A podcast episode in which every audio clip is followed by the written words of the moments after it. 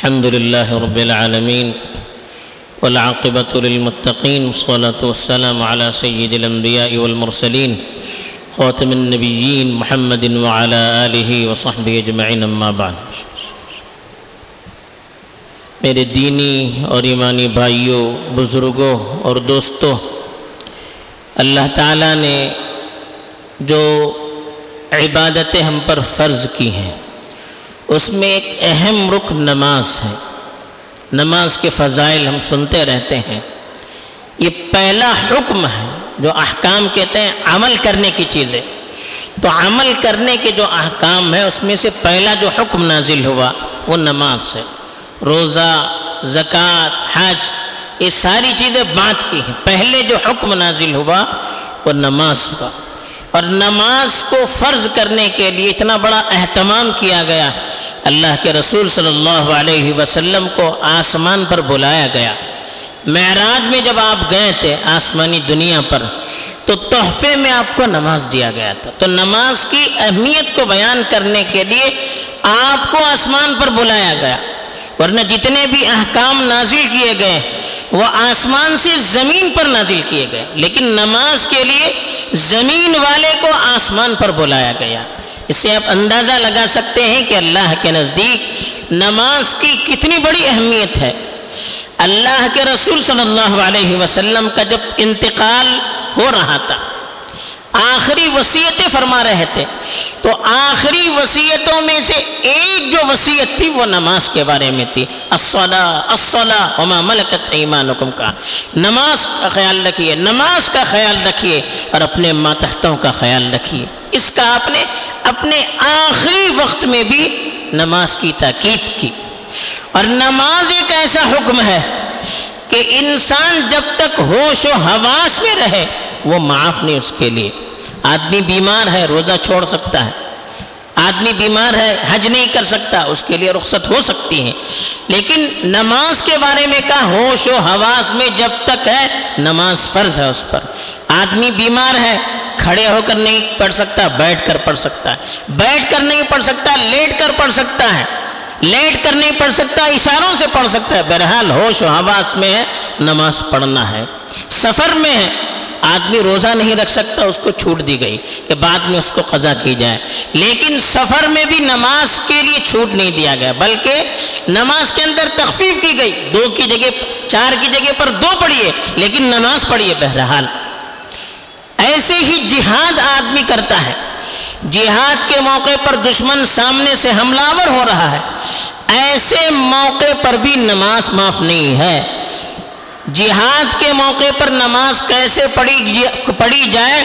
قرآن نے اس کی تفصیل بیان کی۔ باقی نماز کی تفصیل نہیں ہے، لیکن جہاد کے موقع پر کیسے پڑھی جائے اس کی تفصیل بیان کی گئی۔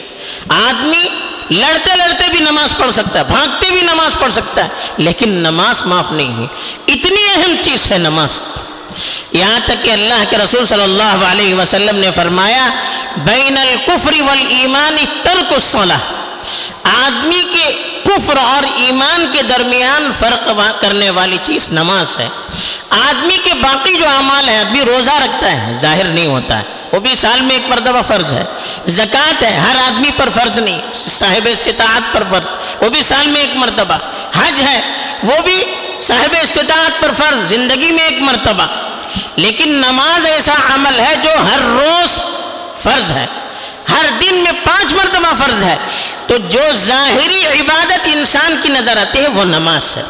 تو نماز کے ذریعے سے ایک آدمی کے کفر اور ایمان کا فیصلہ کیا جائے گا۔ ظاہر میں اگر آدمی نماز پڑھتا ہے تو اس کے ساتھ مسلمانوں کا ساتھ سلوک کیا جائے گا۔ ایک آدمی نماز نہیں پڑھتا ہے، پھر اس کے اسلام کا کوئی اعتبار نہیں ہے۔ اسی لیے کہا کہ نماز ایک ایسا عمل ہے، ساری عبادتوں کی بنیاد اسی پر ہے۔ جس نے نماز کو قائم کیا فقط اقامت دین کا اس نے پورے دین کو قائم کیا۔ گویا کہ پورے دین کا سرا نماز سے جڑا ہوا ہے۔ ومن ضیعها فهو فيما سواها اضيع کا جس نے نماز کو ضائع کیا، دیگر عبادتوں کو تو بدرجے اولا و ضائع کرے گا۔ نماز کو جو ضائع کرے گا تو دیگر عبادتوں کو ضائع کرنا آسان ہے۔ تو اسی لیے نماز کو ایک سمبل کہا گیا۔ نماز کی وجہ سے ایک اسلامی معاشرے کی پہچان ہوتی ہے۔ بغیر نماز کے اسلامی معاشرے کی پہچان نہیں ہو سکتی۔ نماز سے بندہ، بندے کا ڈائریکٹ اللہ سے تعلق ہو جاتا ہے۔ ظاہر کنیکشن جڑ جاتا ہے۔ آدمی نماز میں کھڑا ہوتا ہے تو گویا اس اس دنیا سے اس کا تعلق منقطع ہو گیا۔ آدمی بات کرتا ہے، بات کرنا جائز، کھانا پینا جائز، لیکن جیسے ہی اللہ اکبر کہا، باتیں کرنا حرام ہو گیا۔ کھانا پینا حرام ہو گیا۔ ادھر ادھر دیکھنا صحیح نہیں ہے۔ دوسری چیزوں میں مشغول ہونا صحیح نہیں۔ کیوں؟ آدمی نماز کے اندر داخل ہو گیا، گویا اس کا اپنے خدا سے تعلق جڑ گیا۔ اسی لیے کہا کہ آدمی جب نماز پڑھے تو سامنے تھوکے نہیں، اس لیے کہ اللہ کے رحمت، اللہ کی رحمت متوجہ رہتی ہے۔ جب تھوکے گا تو پھر اللہ کی رحمت کہاں متوجہ رہتی ہے؟ تو نماز کے ذریعے سے بندے کا اللہ سے ڈائریکٹ کنیکشن جڑ جاتا ہے۔ آدمی نماز پڑھتا ہے تو اللہ سے باتیں کرتا ہے۔ اسی لیے کہا، سجدے میں جب جاتا ہے، بندہ تو اللہ سے سب سے زیادہ قریب ہوتا ہے۔ وسجد، وقت قریب کہا۔ سجدہ کرو اور اللہ کی قربت حاصل کرو۔ تو اللہ سے قریب ہونے میں نماز کا بہت بڑا تعلق ہے۔ اسی لیے نماز کی بار بار تاکید کی گئی۔ وَأْمُرْ أَهْلَكَ بِالصَّلَاةِ وَاسْطَبِرْ عَلَيْهَا۔ اللہ کے نبی سے خود کہا کہ اپنے گھر والوں کو نماز کا حکم دیجیے، خود بھی نماز پر جمے رہیے۔ یہ حکم اور کسی مسئلے میں نہیں، نماز کے سلسلے میں کہا۔ اور نماز سے انسان کی کامیابی کو جوڑ دیا گیا۔ ہم کامیابی کے لیے، ہم خیر اور عافیت کے لیے اللہ سے دعا کرتے ہیں۔ تو اللہ تعالیٰ نے خود کہا، قد افلح المؤمنون الذين هم في صلاتهم خاشعون۔ وہ مومن کامیاب ہو گئے جو نماز میں اپنے پروردگار سے ڈرتے ہیں۔ جو نماز کی پابندی کرتے دوسری جگہ کا والذین هم فی صلاتهم دائمون۔ جو مستقل نماز پڑھتے ہیں، وہ مومن کامیاب ہو گئے۔ قد افلح من تزکا وذکر اسم ربه فصلى۔ کامیاب ہو گیا وہ انسان جس نے دل کی صفائی کی۔ اور اپنے پروردگار کو یاد کیا اور نماز پڑھا۔ یعنی نماز پروردگار کو یاد کرنے کا بھی ذریعہ ہے، نماز دل کی صفائی کا بھی ذریعہ ہے اور نماز کامیابی کا بھی ذریعہ ہے۔ تو ہم دنیا میں کامیاب ہونا چاہتے ہیں، ہم دنیا میں سرخرو ہونا چاہتے ہیں، ہم دنیا میں سربلند ہونا چاہتے ہیں۔ تو سب سے پہلے ہمیں دین کی وہ بنیاد جس کو ستون کہا گیا، اسلام کے پانچ ستون پلرز کہے گئے، اس میں سے ایک پلر نماز کو کہا گیا۔ تو نماز کی پابندی ضروری ہے۔ رزق کے لیے ہم پریشان رہتے ہیں۔ آدمی رزق کے لیے پریشان رہتا ہے۔ اپنی زندگی گنواتا ہے کس کے لیے؟ اپنے گھر والوں کو چھوڑتا ہے کس کے لیے؟ اپنی جوانی کو کھپاتا ہے کس کے لیے؟ روزی روٹی کے لیے۔ روزی روٹی کے بارے میں اللہ نے کہا، نماز کی پابندی کرو۔ لا نسألک رزق نحن نرزقک۔ آپ اپنے گھر والوں کی فکر کیجیے، ان کی نماز کی فکر کیجیے۔ خود نماز پڑھیے ہم رزق کا آپ سے مطالبہ نہیں کرتے۔ رزق دینے والے ہم ہیں۔ نحن نرزقک کا رزق ہم دینے والے آپ نماز کی پابندی کیجیے، رزق کے دروازے ہم کھولیں گے۔ حضرت ابراہیم علیہ السلام حضرت ابراہیم علیہ السلام نے جب مکے میں اپنے گھر والوں کو چھوڑ دیا، مکے کی زمین کیسی تھی؟ خود قرآن نے کہا وادن غیر ذی سرع ایسی وادی جس میں نہ کھیتی باڑی ہے، نہ دانا، نہ پانی، کچھ بھی نہیں۔ ایسی جگہ چھوڑا تھا جہاں نہ پانی کا انتظام، نہ دانے کا انتظام، کچھ بھی نہیں۔ وہاں پر اپنی اولاد کو، اپنے گھر والوں کو چھوڑ کر اللہ سے دعا کی۔ ربنا انی اسکنت من ذریتی بواد غیر ذی زرع عندک، ایتک المحرم۔ اے میرے پروردگار، میں نے اپنی اولاد کو ایک بنجر زمین پر چھوڑا ہے، تیرے گھر کے سامنے چھوڑا ہے۔ کیوں؟ ربنا لیقیم الصلاة۔ گھر کے پاس اس لیے چھوڑا ہے کہ میرے پروردگار وہ نماز قائم کرے۔ فجعل افئدتا من الناس تہوی الیہم لوگوں کے دلوں کو ان کی طرف بائل کر دیجیے۔ ورزقہم من الثمرات۔ ان کے لیے رزق کا انتظام کیجیے۔ یعنی یہ نماز پڑھیں گے۔ تو آپ نماز کے بدلے لوگوں کو ان کی طرف متوجہ کیجیے۔ نماز کی وجہ سے ان پر رزق کے دروازوں کو کھول دیجیے۔ تو یہ معلوم ہوا کہ لوگوں کی محبت کب ہوگی؟ لوگ ہماری طرف متوجہ کب ہوں گے جب نماز کی ہم پابندی کریں گے۔ آج غیر ہم سے دور ہو رہے ہیں۔ اس کی بنیادی وجہ یہ ہے کہ نماز میں کوتاہی ہو رہی ہے۔ اگر ہم نماز کی اس طرح سے پابندی کریں گے جس طرح سے پابندی کرنے کے لیے کہا گیا ہے، تو پھر غیر بھی ہماری طرف متوجہ ہوں گے۔ لوگوں کے دل ہماری طرف متوجہ ہوں گے اور اللہ کی طرف سے رزق کے دروازے کھول دیے جائیں گے۔ تو اس لیے رزق کو بھی اللہ تعالیٰ نے نماز کے ساتھ جوڑ دیا ہے۔ ایسے ہی برائیوں سے بچنا ہے، بے حیائی سے بچنا ہے بدکاری سے بچنا ہے، غلط کاموں سے بچنا ہے۔ تو نماز سب سے اہم اختیار ہے۔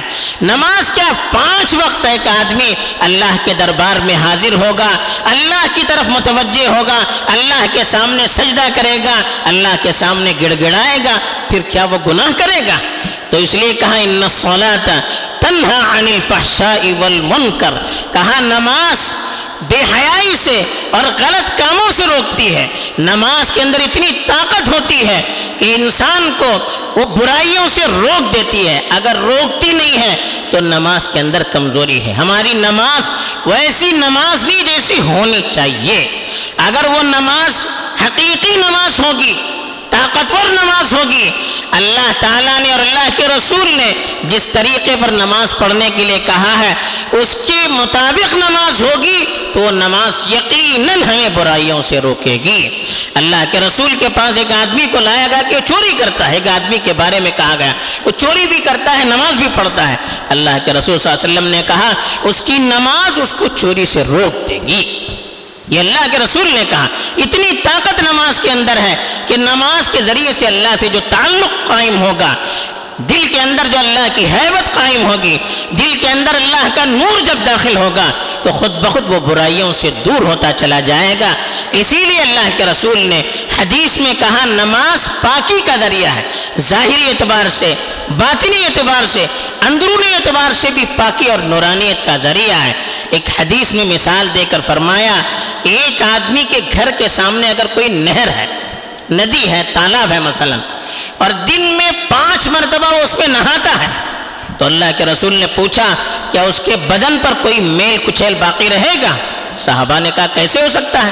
پانچ مرتبہ جب وہ نہائے گا تو بدن بالکل صاف اور ستھرا ہو جائے گا۔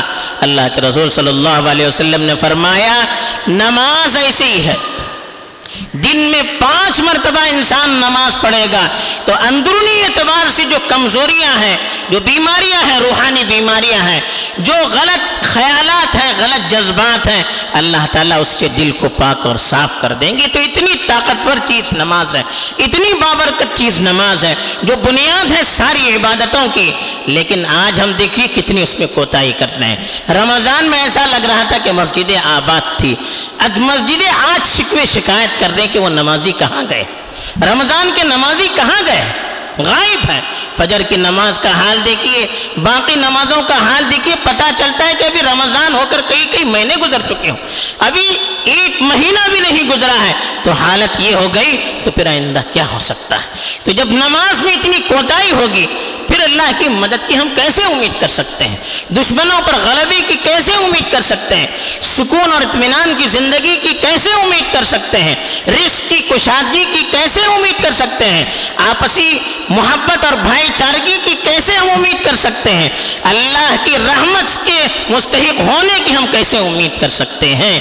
تو یہ کوتاہی اور ہماری کمزوری ہے، اس کمزوری کو دور کرنے کی ضرورت ہے، جس سے سارے دروازے رحمتوں کے کھل سکتے ہیں۔ اللہ تعالیٰ مجھے بھی توفیق دے، آپ کو بھی توفیق دے، آمین۔ وآخر دعوانا الحمد للہ رب العالمين